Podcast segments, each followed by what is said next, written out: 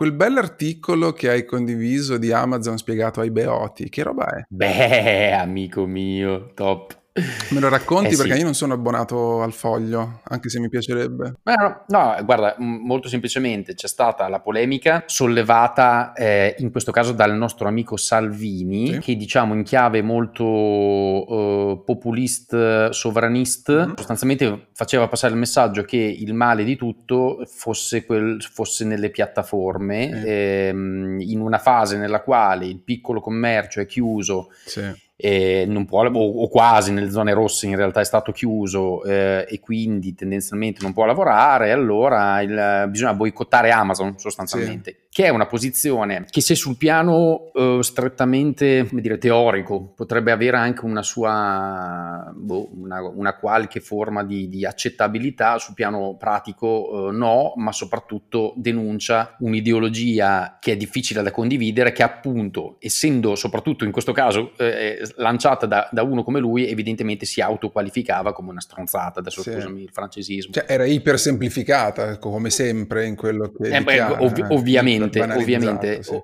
Ora, il foglio, come io dico sempre, è un, un contesto che a me piace perché è, è veramente iper pluralista, nel senso che eh, hanno posizioni difficilmente inquadrabili come ideologiche, sì. eh, non so come dire, o meglio, ne hanno forse una. Scusa un attimo, è... benvenuto Simone. Ciao ragazzi, ciao.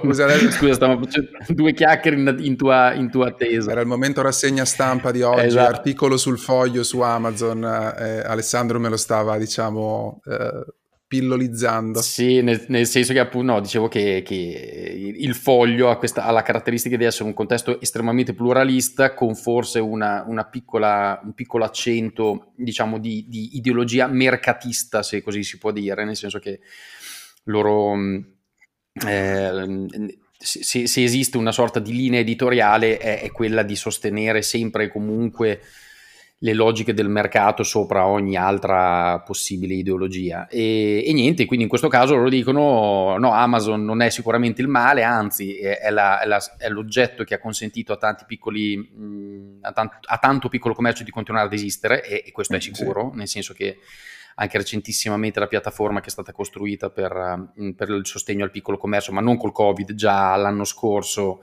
consente a un mini dire, negozio del, di qualunque cosa di avere la, la gestione eh, completa della componente e-commerce eh, attraverso il canale eh, Amazon, non soltanto sulla, sulla, vendita finale, ma anche proprio sull'inscatolamento, sulla logistica intermedia, quindi è, è pazzesco. Quindi diciamo c'è, c'è, da imparare e ci sarebbe forse da farsi due domande sulla, sul modello di piccolo commercio eh, così com'è, quanto abbia senso, ma non per Amazon, per, per, mm. per, eh, in, quanto, in quanto sì, tale. perché anche ieri Quindi... eh, avevi linkato un altro articolo riguardo al commercio, giusto? Ai negozi in sé. Ne... Sì, esatto, perfetto, bravo, eh, perché la, ieri um, mi sono imbattuto sem- su questo grande report di McKinsey che fa, vabbè, dei, dei, dei lavori, come dire, allucinanti. Il buon vecchio McKinsey il, il nostro amico McKinsey, eh, che in pratica descriveva un po' lo scenario futuro del, del, del fashion. Ah, ok.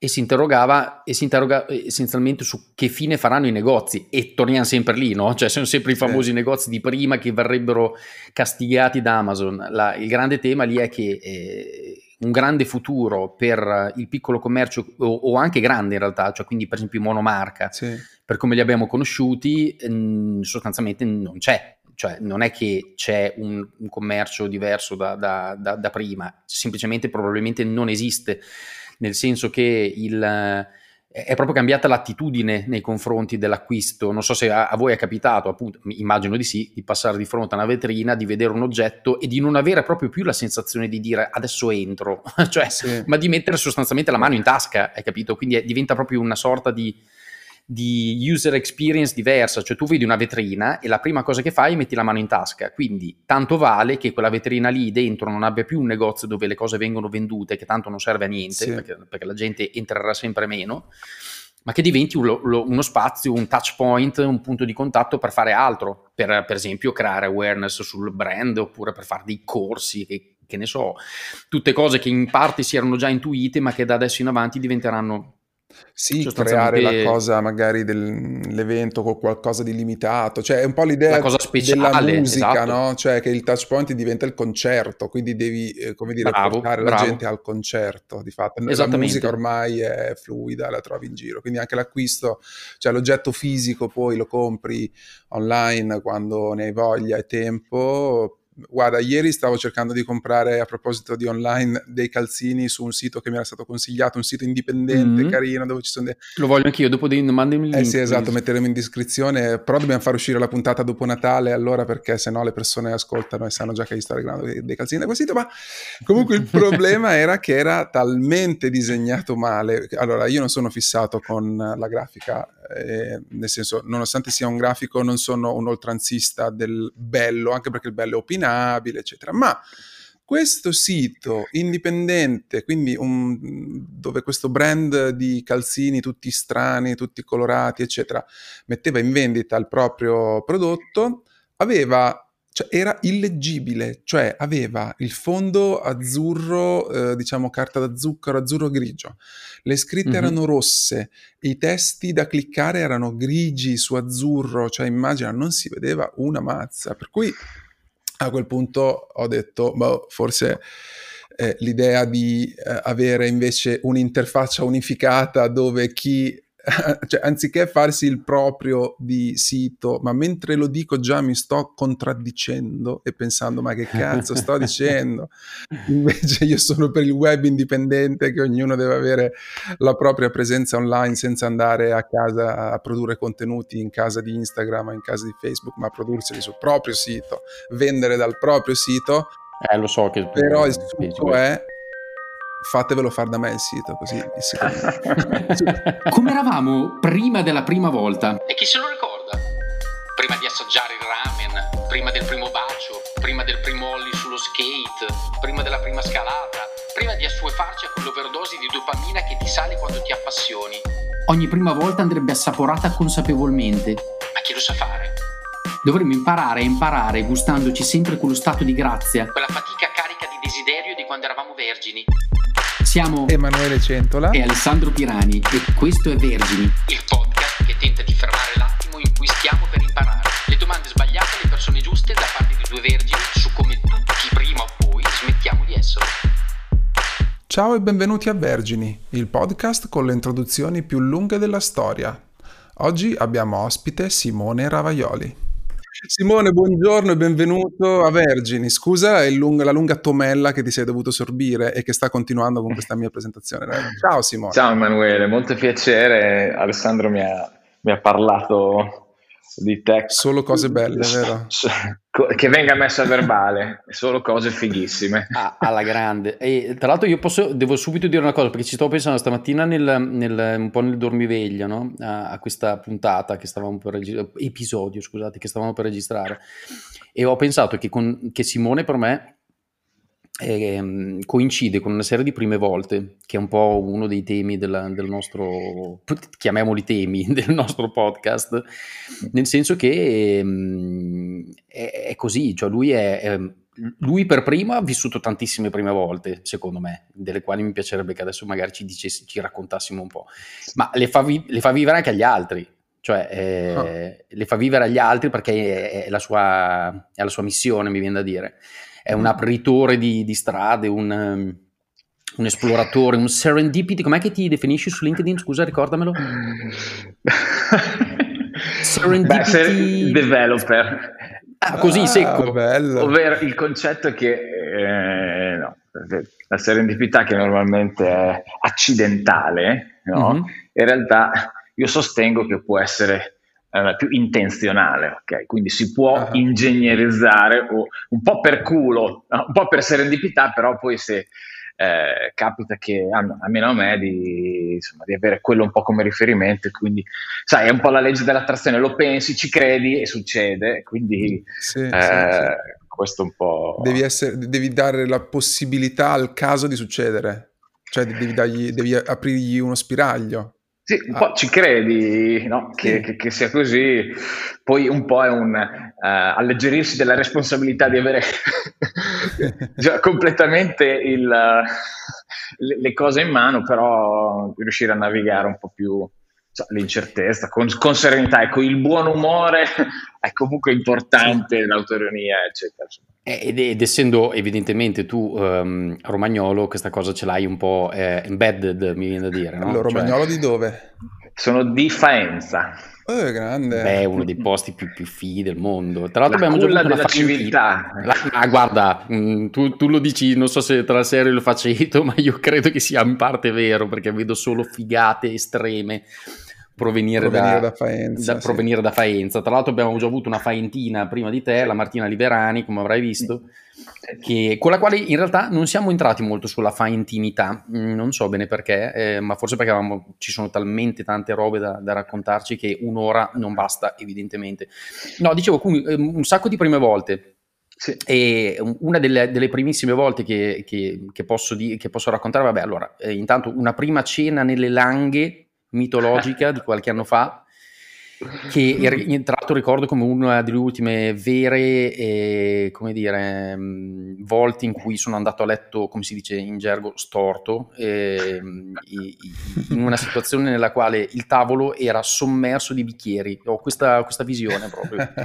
Cioè, sul tavolo Bene. c'erano tipo 40 bicchieri eh, perché ogni volta tipo c'era una nuova un nuovo giro e, e, poi no, vabbè, in realtà una delle anime di Simone, che, che in parte c'entra con questa cosa qua, è, è, è, la, è la, componente, è, la grande passione per il food. Non so se...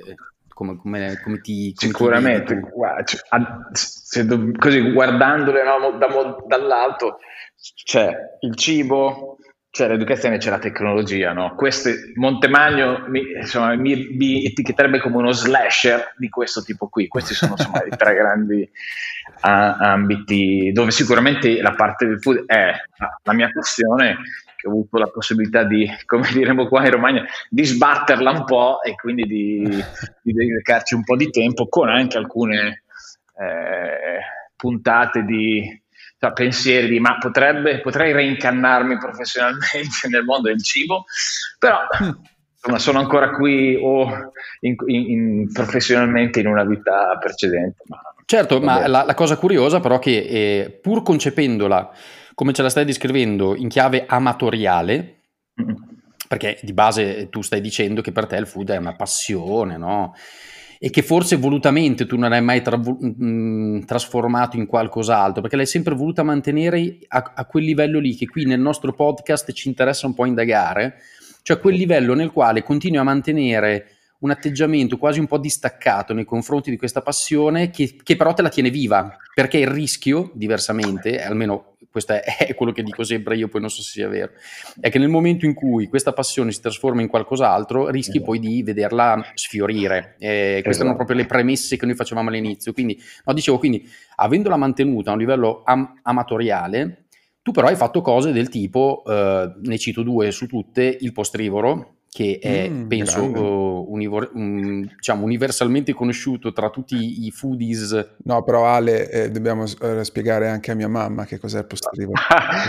Eh, no, infatti adesso arrivo, arrivo, facevo, facevo proprio questa, questa, questo elenco. Da una parte il postrivoro, questo nome un po' esotico, e, e, appunto incomprensibile sia a tua madre che a mia madre eh, di uno degli eventi più interessanti, più, più, più significativi degli ultimi decenni forse sul, sul panorama. E più esclusivo anche, si, si, parlava del fatto che quando uscivano i biglietti del postrivoro andavano a ruba in mezz'ora. Andavano in, assolutamente. E, e, la seconda cosa, una mitica... Eh, una mitica cena eh, nelle headquarter di Airbnb che voglio dire, eh, adesso io non so quanti che invece vivono il, eh, questo lavoro come, dal punto di vista professionale possono, possono vantarsi di averla fatta, ecco, come, come, come la vedi te? Cioè ce le Ma puoi raccontare, eh, anzi partiamo dal postrivolo che così almeno spieghiamo... Ehm... Spieghiamo alla mamma. Eh, esatto, eh, infatti, esatto. mia mamma mi chiede queste cose, che cos'è postrivolo?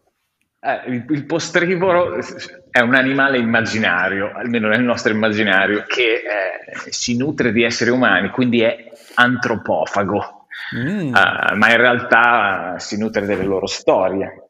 Sì. E quindi eh, la sua manifestazione si incarna in, un, in, una cena, in un pranzo, quindi è un'esperienza uh, di, di, cibo attorno a una tavola, una tavola sì. unica che, che, fa in modo di così, entrare un po' in una, in una barca in cui si fa un viaggio assieme, dove è un'esperienza gastronomica diciamo di alto livello, per cui eh, invitiamo giovani chef con le palle da tutto il mondo sì. a, a, fare quello che gli pare. Eh, a cucinare quello che gli pare per una tavola da una ventina di persone. Che mangiano poi tutte insieme. Eh, man- mangiavano, mangiano, mangiano sì. tutti assieme, ma sì, attorno al tavolo, ma diciamo che le caratteristiche di questa esperienza qui sono, sono abbastanza semplici. Numero uno,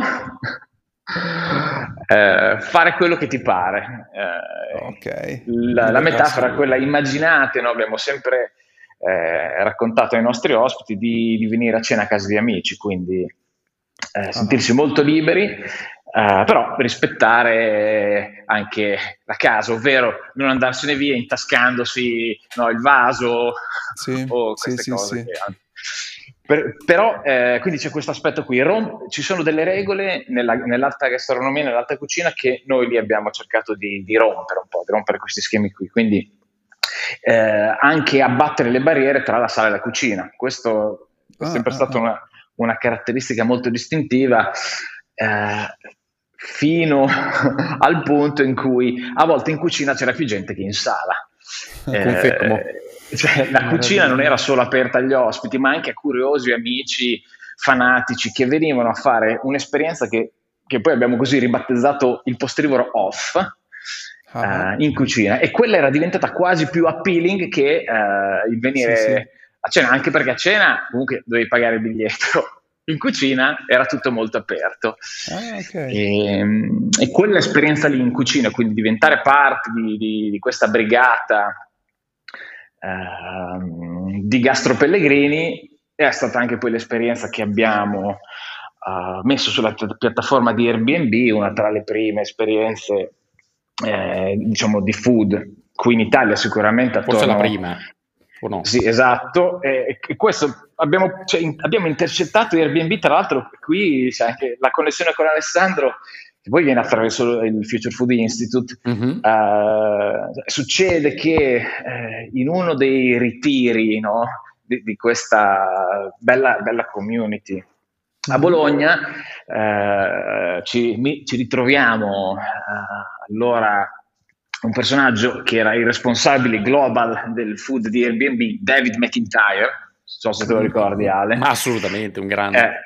Eh, e, e, quindi eh, io mi resi conto che c'era questo personaggio e poco tempo prima avevo visto su LinkedIn, mi era arrivato un avviso che Airbnb cercava dei sous chef, no? ma come? Cosa che mi sorprese perché normalmente Airbnb cerca degli ingegneri, così. Quindi io mi sono attaccato a quello per, per uh, uh, dirgli due cose. Tu, ah, David, senti, so che state cercando degli sous chef, sai che noi facciamo questo progetto dove ma la, nostra, la rete del postrivoro fondamentalmente cerca di, di, andare in un circuito che è un po' sotto traccia, quindi non nei grandi stellati, ma in genere sì. i giovani ragazzi che mandano avanti le cucine dei, degli stellati quando loro sono in televisione, ok? Ah, okay, eh, okay. Per cui spesso questi sono sous chef.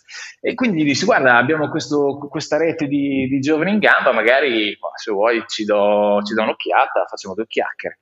Da lì è nato tutto, ovvero lui ci disse, guardate che Airbnb si sta riposizionando, eh, facendo un passaggio importante, quindi verso le esperienze. In questo momento stiamo studiando che cosa rende un'esperienza indimenticabile uh-huh. e ci aspettiamo che tutta la parte del, del cibo sia una parte importante di, della piattaforma e quindi perché non venite a fare questa esperienza da noi? Eh, allora, devo dire la verità, non ricordo se, se me l'ha chiesto lui o, o, gli ho fatto il pitch io, però è successo. e... Nel sogno tutto si mescola, nel ricordo delle cose belle. Esatto, sì. esatto. Là dove il mito si confonde nella leggenda.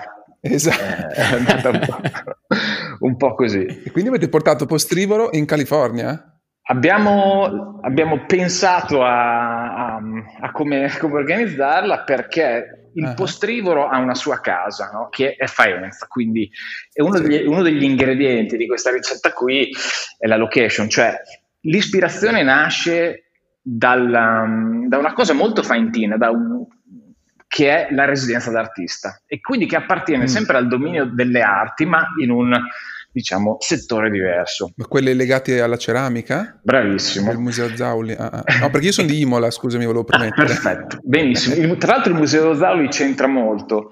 Eh, ah. perché è sempre stato diciamo, una chicca, una perla di Faenza che sì sì. ha ospitato questi, questi, personaggi strani, che Faenza è piccola, quindi ogni tanto, anche crescendo, cioè girando per la piazza, i, venivano fuori questi personaggi un po' eclettici eh, che ti chiedevi ma chi è il matto del villaggio o è un artista che sta facendo una residenza al museo Carlo Zauli difficile distinguere sì esatto. per cui il concetto di residenza di artista che era molto molto locale molto nostro è quello che abbiamo copiato eh, semplicemente trasportandolo nell'ambito del food.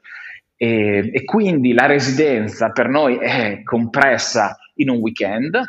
Ah, I nostri okay. ospiti, che sono sempre stati lo chef, una persona che abbina il bere e un artista sì. locale che interpreta lo spazio e quindi crea un mood, un setting molto particolare, ehm, stanno con noi un weekend. Quindi si comprime e il nostro lavoro del team era quello di creare uno spazio in cui mm, questi nostri ospiti potessero esprimersi liberamente eh, e infatti cioè, senza alcuna aspettativa. Cioè, eh, alcuni chef eh, portavano al posteriore il piatto che avevano in carta al ristorante che singolarmente poteva costare 115 euro per dire. Uh-huh. Mi ricordo sì. un, un, un, famoso tipo so, un risotto di pesce di, una, eh, di un ragazzo insomma, che lavorava in Toscana, già il prezzo di quello era esorbitante, oppure i piatti della nonna.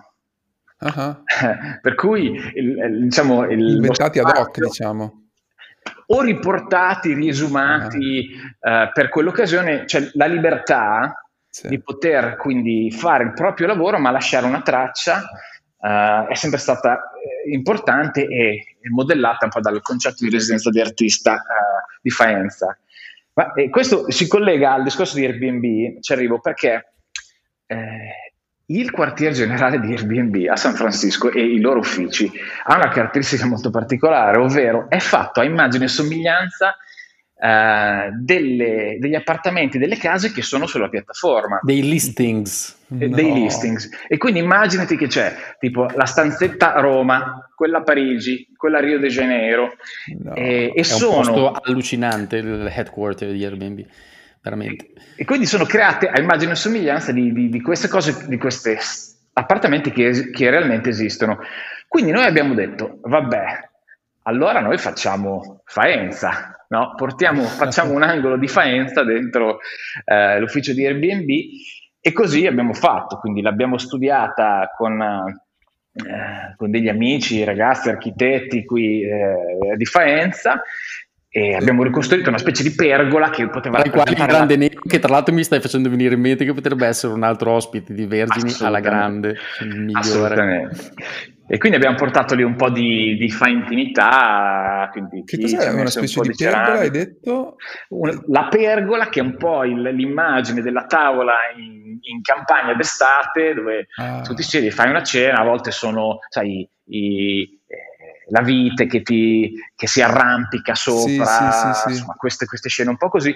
Per cui abbiamo ricostruito quello spazio creando anche un, una specie di, eh, di backdrop, no? quindi una foto, uh-huh. una gigantografia della, della corte della, del Rione Bianco, che era poi la location dove noi facciamo questa casa. Quindi abbiamo ricostruito casa nostra là, in quest'angolo, in questa esperienza. Bellissimo. E com'è andata? Come andò? Ah, è sicuramente una delle esperienze più belle che ho mai fatto nella mia vita, un po' perché c'è un mix di sfida, di impegno ma anche di, di soddisfazione. Quindi è sicuramente stato cioè, un punto di, di inflessione ah, poi nella, nel percorso e ci ha dato tantissimo, tantissimo gas. Ecco. Mm. Ciò nonostante poi il postrivoro è, è finito e credo che questo eh, sia, sia, una delle cose più interessanti in realtà perché ne abbiamo già parlato anche in qualche episodio fa.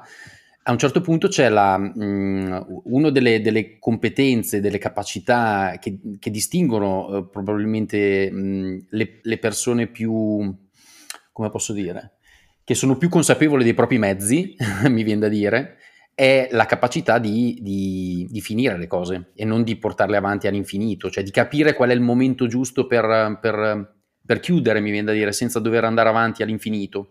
Perché, perché, nel vostro caso voi avete fatto questa valutazione, ad esempio? Cioè, pur, cioè all'apice de, della, del, del successo possibile eh, in un momento nel quale avreste potuto rilanciare mm, eh, vendendo il format, che ne so, valorizzandolo, trovando sponsor di ogni genere possibile e immaginabile, in realtà avete detto ok, sai cosa c'è, chiudiamo. Eh, per una serie di, di fattori, alcuni anche sadici, che, che mm, okay. o maso- masocisti spicci. Prima sadici e poi masochisti, nel senso che eh, abbiamo sempre, come dicevo, fatto quello che ci pare no? dentro questo, eh, questo spazio e in questa esperienza, e rompendo gli schemi. Quindi anche qui eh, abbiamo pensato no, di, di non lasciare che si creasse questa aspettativa che è andata avanti per anni perché il postrivore è durato circa sette anni Uh, e quindi oh. diciamo ogni, circa ogni due mesi chi veniva poi si aspettava no, il prossimo evento. Quindi abbiamo detto, sai che c'è, facciamo un colpo, una mossa Kansas City, cioè qualcosa di inaspettato uh, e eh, lo portiamo, lo chiudiamo qui uh, nel momento in cui è in alto, no? Perché poi i progetti vanno avanti, dopo mm-hmm. sette anni vai un po' in pilota automatico, no? per certi aspetti. Sì noi siamo un collettivo originale di nove persone che fanno tutti mestieri diversi, alcuni di noi sono, insomma, operano nel, nel, settore chiaramente, uh, però uh, era un po' un meteorite che, che, che arrivava e colpiva e poi, e poi, dopo insomma, svaniva per un po'. E quindi abbiamo detto, siamo arrivati a questo punto qui, lasciamolo, no? diamogli il... Uh, immortaliamolo così, cioè in un certo senso lo uccidi ma lo rendi immortale. Eh, Beh, è un, po' una, un, un, classico, diciamo, delle, delle, delle, delle, star, mi viene da dire, no? De, delle grandi parabole del successo delle rock star che dicono meglio bruciarsi tutto in una mm. volta piuttosto che morire un po' alla volta. No? Salvo puoi fare fra vent'anni una reunion. Esatto. bravo, bravo.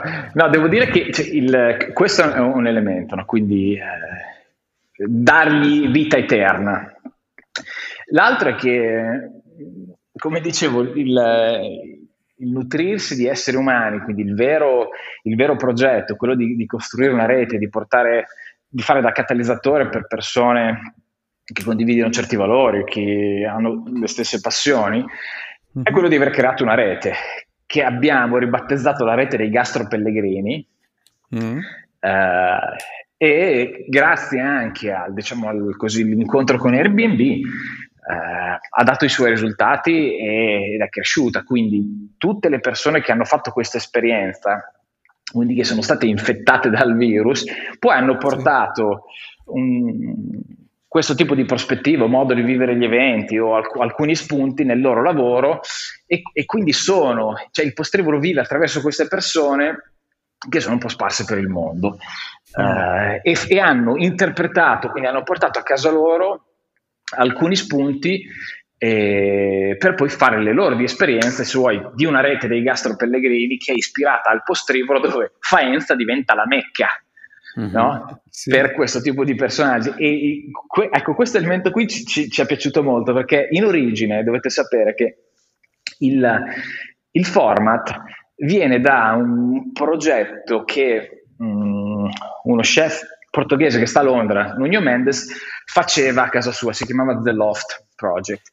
Fondamentalmente lui apriva il suo loft a casa sua, invitava degli amici e ha cominciato poi a, a comunicarlo un po', quindi è diventato uno di questi eventi pop-up, un po' uh, sotto traccia, ma che per i foodies era importante. Questo succedeva a Londra. Poi a Parigi eh, c'era un, un, altro evento eh, che si chiamava Fulgurance e questo eh, era più diciamo eh, indirizzato a invitare i, gli sous chef che facevano delle, delle esperienze gastronomiche. Eh, mm-hmm. quindi c'era questo asse Parigi-Londra e allora noi non potevamo non infilarci Faenza. Giusto. Per, per, rilanciare questo, questo, triangolo delle Bermuda uh, e quindi l'ispirazione viene, eh, viene da, da là e poi, siccome ci siamo montati la testa, allora non è solo l'asse Parigi-Londra, Faenza, ma Faenza diventa la Mecca. Uh, per cui quindi questi gastropellegrini poi come dicevi giù uh, giustamente eh, tu poi torneranno no? uh, in questo luogo che tra l'altro la sede del Postrevore è, è la corte di una chiesa del 1200 a Faenza quindi un posto molto suggestivo dove chiaramente noi mischiamo il, il sacro e il profano. Evidentemente. Scusa, ma tu hai, hai citato prima, no, non so se è stato un lapsus, la, il virus, no? hai detto, ah, quando questi sì, a un certo punto si prendono il virus. Ecco, sì. eh, ehm, facendo una, una, sorta di, aprendo una, una, specie di parentesi da esperto, eh, una cosa che non mm. facciamo quasi mai, però mi verrebbe da chiederti, eh, con la vicenda del, um, che stiamo vivendo, oggi tutte queste cose qua appaiono incredibilmente lontane e quasi, mh, diciamo, irreali. Eh, in, in, se, se, ce le rimmaginiamo per come erano fatte, penso anche soltanto a quello che dicevi rispetto a, alla, alla, alla, cucina abitata da tutti i, i, commensali, per esempio, una roba che già all'epoca era abbastanza borderline, eh, oggi è semplicemente surreale, nel senso che con la pandemia oggi i ristoranti sono addirittura chiusi, non esiste più neanche la possibilità di essere commensali e basta, figuriamoci se si può essere commensali e eh, diciamo compartecipatori all'interno della, della, brigata, come dicevi tu prima. Ecco, eh, eh, parentesi barra spiegone ehm, dell'esperto sul futuro della ristorazione, tu come, come te l'immagini? Cioè, come ti immagini questo genere di, di, di, di cose qua, eh, della serie? Sono destinate a rimanere soltanto loro in una situazione nella quale ormai la ristorazione sarà quasi solo take away, delivery, eccetera, eccetera, oppure invece ti immagini una grande ripresa in, in, uh, in grande stile del, del, mondo per come l'abbiamo conosciuto invece fino a, a un anno fa? Ma io sono un incorreggibile ottimista e, e, quindi vedo la ripresa con una consapevolezza diversa, credo che sia una questione di, di tempo. Anche se oggi è difficile vederla, no? si parla di, di, di, quale sarà la trasformazione, faccio fatica a, a rappresentartela in modo, eh, c'è questo tema dell'ineffabilità, no? ma è un po' la sensazione quando sei Mm, se la guardi così, la guardo da, da, dall'ottica della storia, no? Cioè, se, se, noi fossimo vissuti ai tempi dei romani, cioè non è che noi pensiamo che a un certo punto tutti a casa finiva quell'era lì. Uh, quindi stando in, in dove siamo noi oggi con i piedi fermi nel 2000, 2020, questa cosa eh, porta dei, dei, grandi cambiamenti, ma io penso che dal punto di vista dell'esperienza umana, cioè se i progetti, ecco, eh, sono incardinati su alcuni valori che continuano a essere attorno a quelli eh, dell'uomo, della relazione, dell'incontro, delle esperienze. Questa cosa qui ritornerà certamente, mm. quindi non, eh, ci vuole un po' di pazienza attiva, che vuol mm-hmm. dire farsi delle domande e cercare di riconciliare da una parte l'esigenza della risposta veloce all'emergenza e alla crisi, no? Sì. Dall'altra invece quello di fermare il motore, di fermarsi di non correre e dire ok, eh, facciamo una riflessione che ci può aiutare eh, poi a essere ulteriormente creativi eh, attorno a questi insomma, maggiori vincoli che ci potranno essere e lì veramente dopo fa la differenza chi, eh, come devo dire, ho avuto la fortuna di, di avere io, è circondato da anche persone che sfidano continuamente eh, lo status quo eh, e come si possono fare le cose. Dicevi prima no, l'elemento borderline, uh-huh. eh, quello, quello, c'è sempre e se questo border viene messo da un'altra parte, allora tu cerchi di camminarci attorno, a volte puoi saltare di là, ma Uh, io, io, trovo, penso che um, questo tipo di esperienze qui sono, sono, così, sono molto più forti del virus. Sì. Eh. Allora, scusa, eh, gra- grazie intanto per, per, questa risposta che mi sembra um, apra 200.000 possibili, diciamo, derivate, e, um, una delle quali ha, ha, molto a che fare con, uh, ripeto, la, la, la, più o meno il uno degli interrogativi che ci poniamo qui, e, e, e cioè le, come si acquisiscono le competenze, come si diventa capaci di fare le cose, in questo caso quindi tu stai dicendo come si diventa capaci di affrontare una situazione di totale volatilità come quella nella quale ci troviamo adesso. E, siccome nella, nella, vita, nell'altro pezzo della tua vita, tu ti occupi di questo essenzialmente, no? di, di come creare eh, come dire, ecosistemi e, e mondi eh, di apprendimento. Um, mi viene da dire tutte le cose che stai dicendo tu adesso, che è, cito proprio l'ultima che hai detto, la sfida dello status quo che in un famoso uh, progetto di qualche anno fa il direttore del, um, del Meet Media Lab aveva definito forse la disobbedienza, imparare la disobbedienza, non mi ricordo bene, c'era stato anche un bando aperto alle idee più disobbedienti che ci fossero nella storia, eccetera, eccetera. Ecco, la disobbedienza, la capacità di sfidare lo status quo, la serendipità, sono tutte, eh, tutti oggetti che verrebbero definiti normalmente eh, come soft skills, che però sappiamo essere, in quanto soft skills, le cose più difficili in assoluto da, da avere. Ecco, che tipo di... Eh, come si fa a, a, a, tracciare o a tracciare da un lato il, la, la, il, possesso di queste competenze e dall'altro anche a insegnarle? Perché c'è una, mh, e, e, su questo dopo veramente finisco questo pistolotto, il, sì, un... Perché devi sapere che Vergine è il podcast con le domande di... più, lunghe più lunghe della storia. esatto. no, vabbè, era solo no, per introdurre... siamo sul Guinness, eh. Quindi scusa, scusate se io, vi, se io, ti chiedo scusa, mi puoi ripetere la domanda? Posso, non si può. parole poi. Dopo la... sto arrivando. Era per dire che c'è questo bellissimo um, talk che tu hai fatto qualche anno fa a un TED, non mi ricordo quale, Bologna forse sì, in cui tu fai questo parallelismo che peraltro secondo me è meraviglioso con, le, ehm, con, il tuo passato di scout, di boy scout, no? dove tu dici, ah, quando eravamo ai boy scout c'erano queste cose che si chiamavano le specialità, che sono questi distintivini che uno si I mette triangolini sulla... che si mettono no sono quadratini dipende sono quadratini agli esploratori e sono triangolarini in effetti come dici tu nei, nei lupetti che servono Bravissimo. per descrivere il fatto che tu hai acquisito una certa competenza e allora, che ne so, sei il cuoco, cioè la cosa del cuciniere o cuoco a seconda dei, dei gradi, oppure che ne so, sei un attore, un sì, fotografo sì, e così via. E ce n'era Dai, una... con la domanda. No, sto, sto chiudendo. Quindi, morale, tutta questa roba qua si può spiegare o tracciare esattamente come si faceva agli scout? E se sì, come? Cioè, come si, come si diventa un serendipity developer, ad esempio?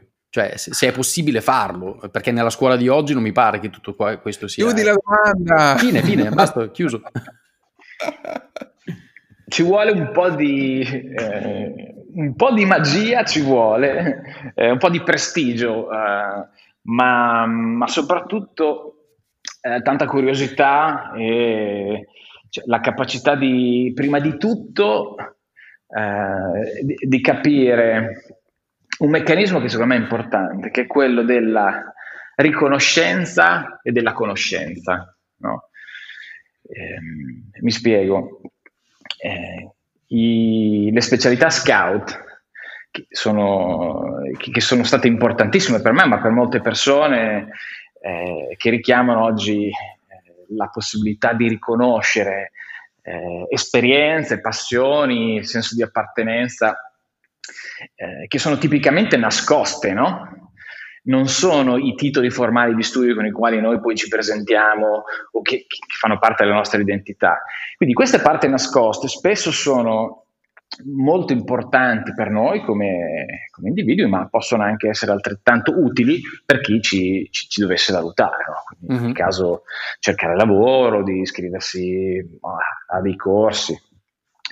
Il, um, la tecnologia della riconoscenza ha fatto dei, dei passi da gigante che però non, tutto sommato non hanno inventato uh, molto di nuovo, ovvero hanno applicato strumenti che sono più attuali come quelli digitali su concetti ancestrali, no? quello della, eh, del riconoscimento. Quindi il, uh, c'è un aspetto importante qui che è quello che il, la riconoscenza precede la conoscenza. Mm. Mm-hmm. Dovrei adesso ricordarmi chi l'ha detto, ma eh, fa così. Fonte. Tutti noi na- nasciamo in, con un'innata skill, la capacità di riconoscere agli altri qualcosa. Cioè, se io vedo che tu suoni la chitarra, o che fai un piatto, riconosco che tu sei bravo a suonare la chitarra a fare un piatto. Questo, questa consapevolezza qui, di avere quel potere di riconoscere agli altri qualcosa, è fondamentale, è originale, no?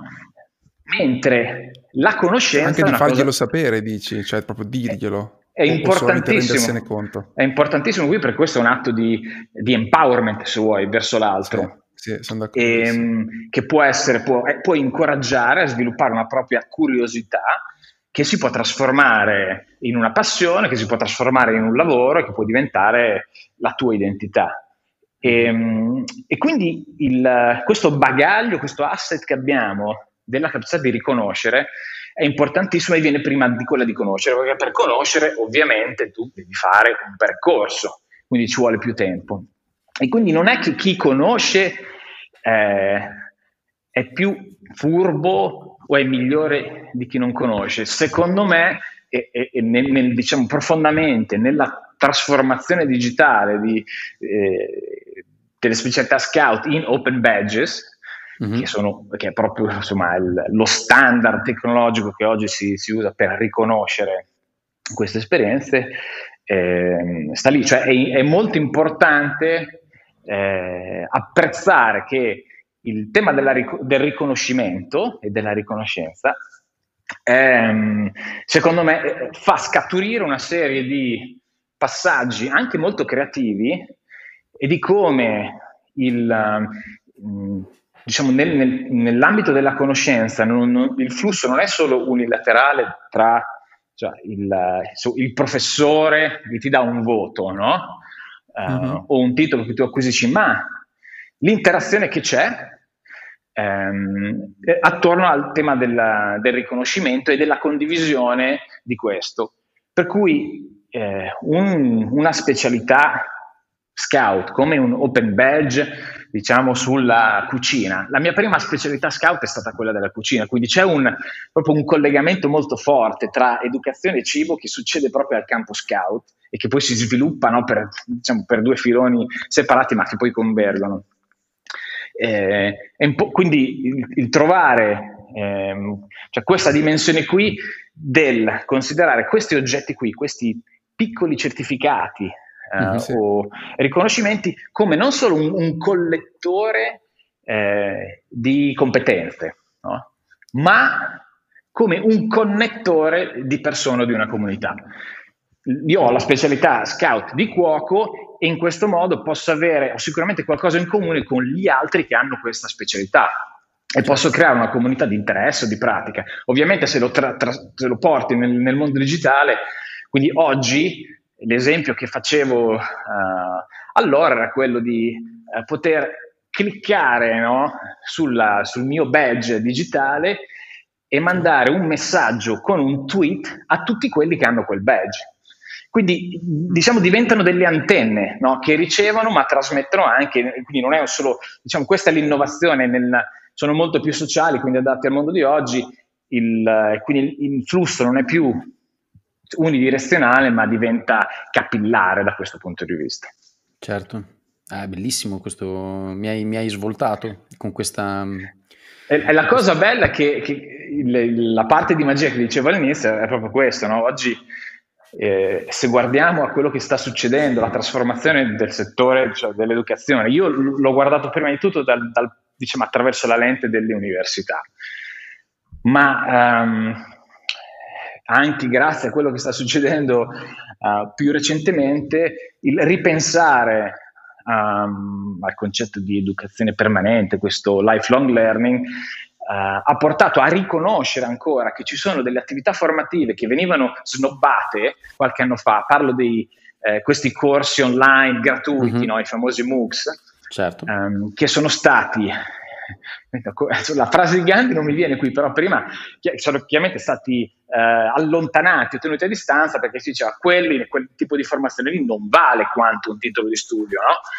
Eh, questi, queste nuove tecnologie di riconoscimento come gli open badge erano molto molto adatte per rappresentare diciamo, tutte quelle esperienze formative che erano al di fuori di, di quelle formali.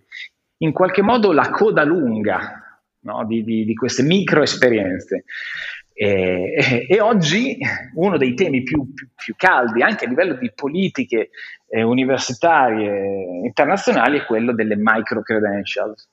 No? Cioè, quindi le credenziali micro.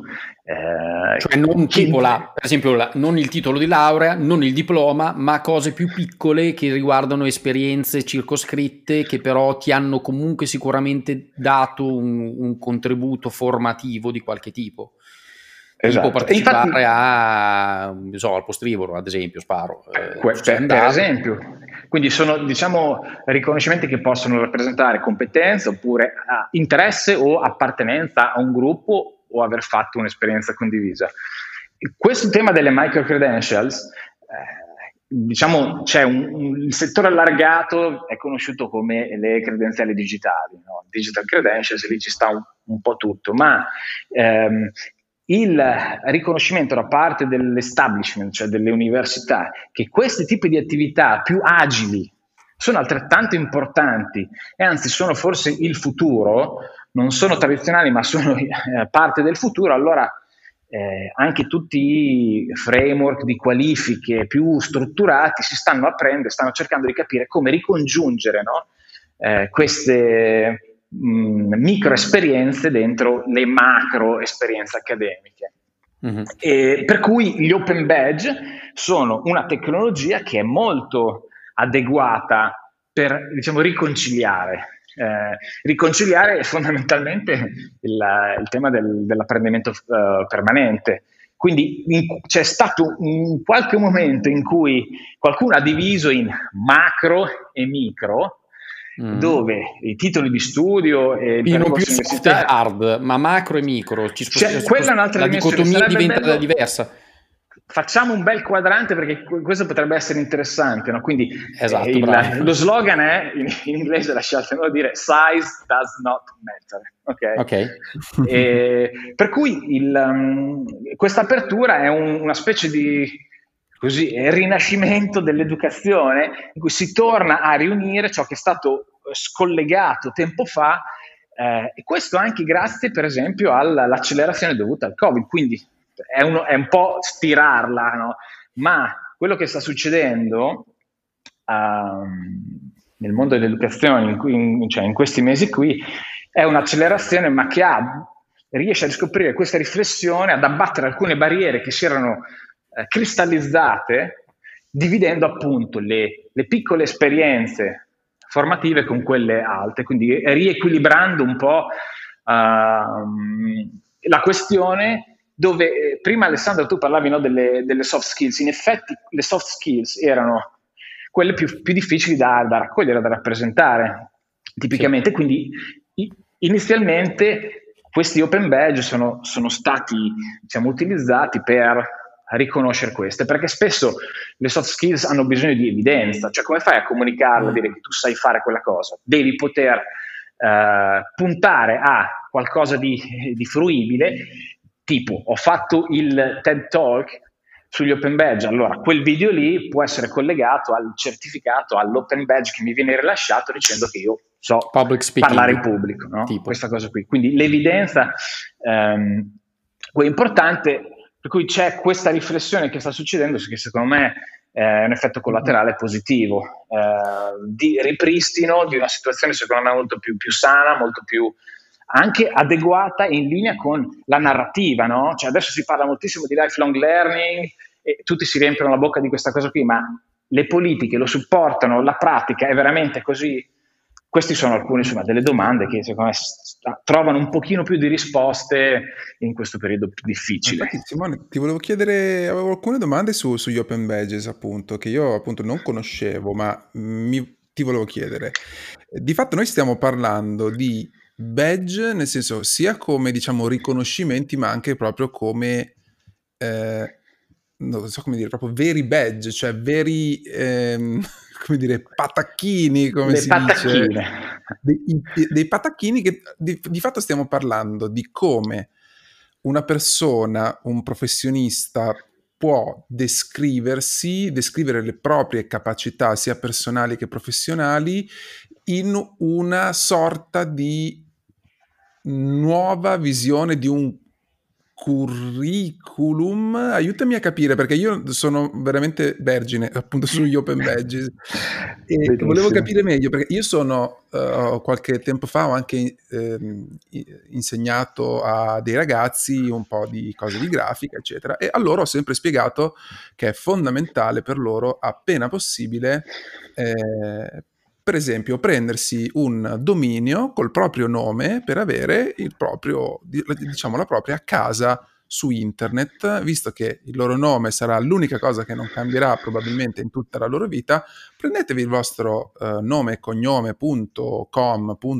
punto quel che vuoi, e lì dentro ci fai la tua casa online, no? Quindi mi viene da dire, per chi sta iniziando, per chi si deve presentare anche online, eh, avere un proprio sito personale o anche solamente una semplice pagina di riepilogo di quello che so fare, quello che ho studiato, quello che mi piace fare, eh, mi viene da dire che quindi questi open badges potrebbero essere utili e, ed essere un linguaggio, diciamo, condiviso per categorizzare le proprie eh, capacità e i propri interessi. E sto capendo bene cosa sono gli open badges?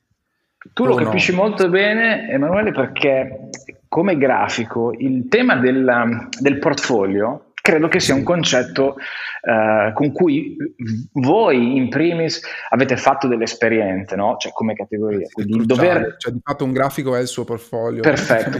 Quindi per quello che, eh, di cui stai parlando in realtà è questo concetto di la casa è un tuo portfolio, che di fatto è la tua identità eh, per cui eh, l'apprendimento diventa identità, cioè il, se il nostro, la nostra transizione terrena ha come sì. un obiettivo alto e ultimo quello di, di migliorarsi continuamente, quindi ci deve essere un posto in cui è un po' lo specchio, no? Eh, sì. le attività di, di, formazione, diciamo fuori dal, dal, contesto grafico, se vuoi, il, il concetto chiamato del uh, portfolio thinking ha un, un, diciamo, un, riflesso pedagogico interessante, ovvero eh, io in un portfolio posso mettere il risultato finale di quello esatto. che ho esatto. fatto, no? oppure la parte metacognitiva, cioè il racconto di come io sì, ho sviluppato. Portato, Perfetto. Sì. A volte la densità di, eh, di, informazioni che rivelano la mia persona, il mio modo di pensare, alcune delle mie soft skills, è molto più eh, evidente in questi metapassaggi che portano al certo. risultato finale, quindi diventano sia uh, in, cioè, informazioni interessanti, dati eh, interessanti per chi deve, dovesse valutare, no? ma anche uno strumento formidabile di autoriflessione. Quindi certo. è come un po' riguardarsi allo specchio. E in questo concetto di, di, di portfolio, gli open badge diventano le evidenze che supportano la tua identità, ehm, sì. che hanno mm, no, due, due, lati, ci sono due lati della medaglia, una parte visiva, accattivante, immediata, uh, che è assolutamente una delle innovazioni che gli open badge hanno portato, che ovviamente veniva dalle patacchine degli scout. Ma sì. l'altra, e questa è altrettanto importante e sempre di più, è l'avere dentro dei dati strutturati che sono diciamo, governati da uh, uno standard internazionale che permettono l'interoperabilità Stavo di questi dire. oggetti, no? come dicevamo prima, sì. come possono connettersi a loro o connettere le persone, perché dentro per esempio, ci possono essere delle descrizioni delle competenze che appartengono a quel tipo di riconoscimento eh, che possono o essere utilizzate da algoritmi particolari per suggerire la prosecuzione di un percorso sì. oppure fare il cosiddetto uh, matching con delle opportunità di lavoro che possono richiedere quelle competenze. Sì, cioè diciamo posso essere trovato o filtrato, posso filtrare con delle cose grazie anche a questi open badge, cioè diciamo mm-hmm. filtrato per categoria, mi viene da dire nella maniera mia banale da progettista visivo. Questa cosa della, della metacognizione è, è, interessante, cioè il, il, il, portfolio in cui tu poi ti metti un po' più a nudo, no? mostri anche dei sì. lati magari difficili. Immagino cioè nel tuo, nel tuo, stesso percorso creativo, quando pensi a qualcosa, produci qualcosa, ci saranno momenti in cui eh, cacci delle parolacce o di crisi, però il, il capire come poi sei riuscito a, a, a sorpassarli è, è, molto interessante, sia per te che per altri, però richiede un po' di coraggio no? per mettersi in mostra. E, sì. e questo è una cosa che viviamo un po' tutti no? nei nostri mestieri, quindi il, il prodotto finale può essere perfetto però dietro c'è il, il, risultato di una serie di, di sfide personali, di, eh, di parolacce. Di come sei arrivato a quell'output, per esempio? Cioè, quindi, qual era il, lato progetto, qual era l'input iniziale? Quali erano i vincoli di progetto, tu come li hai risolti, poi va bene, guardo anche dei JPEG alla fine, certo, però a me certo. interessa il processo e quindi sì, capisco bene. Questa, questa cosa a me è sempre No, scusa, vai pure, vai, vai. No, dicevo, eh, mi si è accesa la lampadina, no? anche rispetto alla conversazione che facevamo prima. La parte meta no, delle cose, quindi lo spazio che sta in mezzo alle cose, importante. E nel contesto de- vostro, eh, dei Vergini, eh, il, il, Alessandro mi, mi, mi piaceva no, come tu mi hai restituito no, una percezione della, la mia verginità è un'espressione che, che è quella di eh, godere nel far fare delle prime esperienze ad altri, che si mm-hmm. potrebbe tradurre anche in sverginare altri.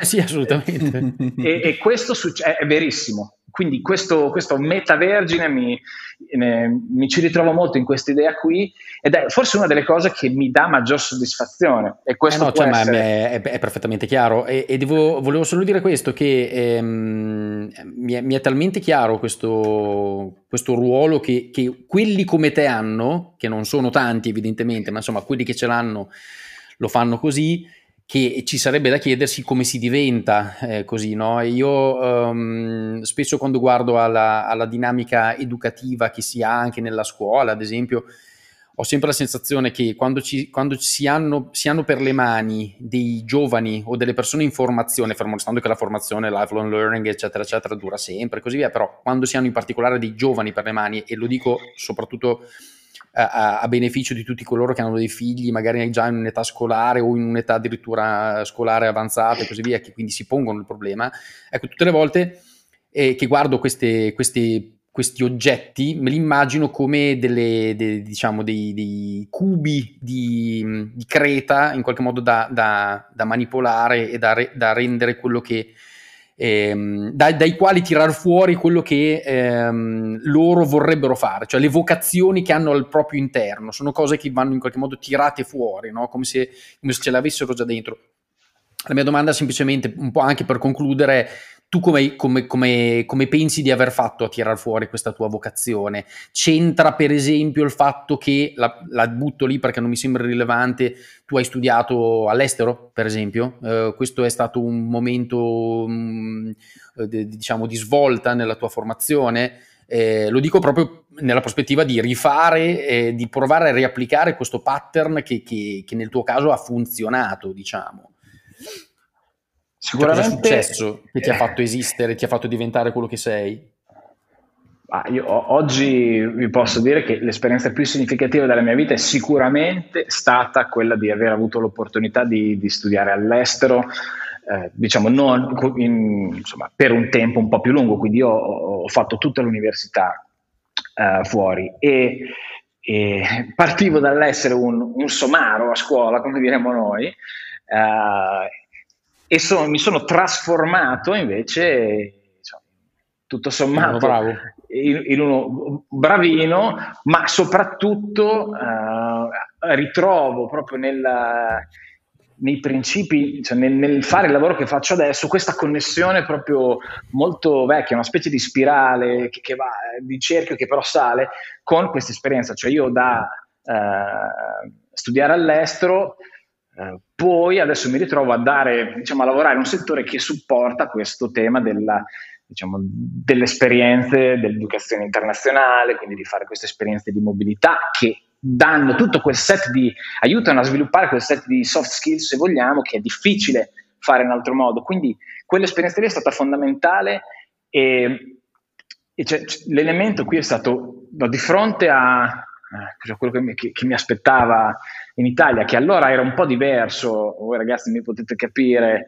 no? mm-hmm. eh, come andava avanti l'università, e quindi io andai negli Stati Uniti Uh, per fuggire dall'università italiana, uh, perché mia madre poi insegnava anche a Bologna, quindi sapevo bene cosa mi aspettasse, ehm, ma anche perché vidi Animal House più che altri. ma, uh, e qui c'è un parte di nuovo dove il mito si confonde nella leggenda. Quando io andai fuori andare a studiare all'estero, quindi partì per un po' di tempo, si, si, narrava che io fossi stato, che i miei mi avessero cioè, allontanato perché ero stavo diventando un po' un troublemaker, quindi uh-huh. questo è un po' l'impasto, ma in realtà sono andato e mi sono trasformato perché il sistema era diverso, i, i, le dinamiche, eh, la pedagogia era completamente diverso, quindi avere co- quel coraggio lì, che nel mio caso devo ammettere è stata molta incoscienza, che credo sia un valore, anzi una skill che andrebbe riconosciuta formalmente, um, ha permesso no, di,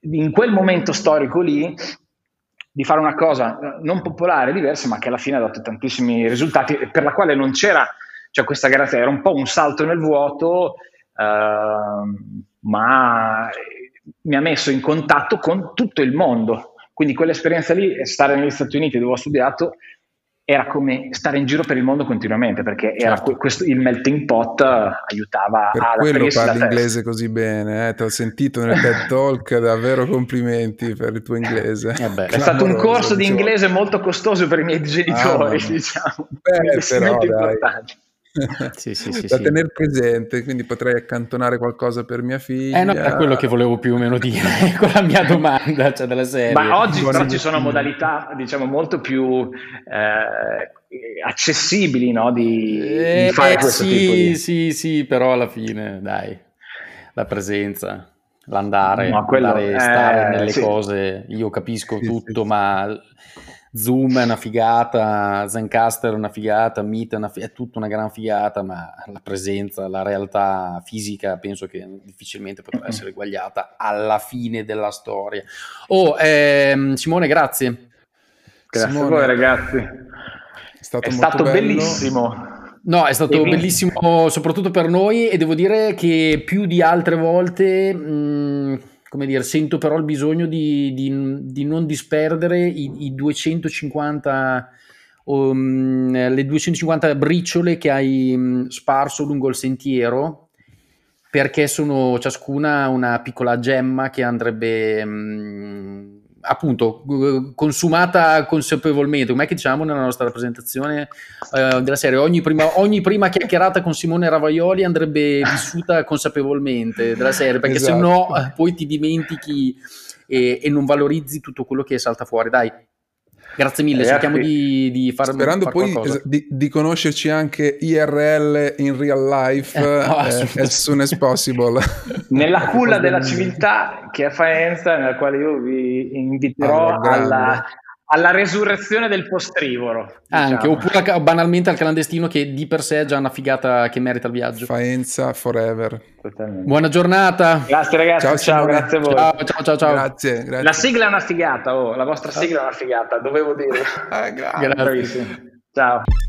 Siamo Emanuele Centola e Alessandro Pirani e questo è Vergini, il podcast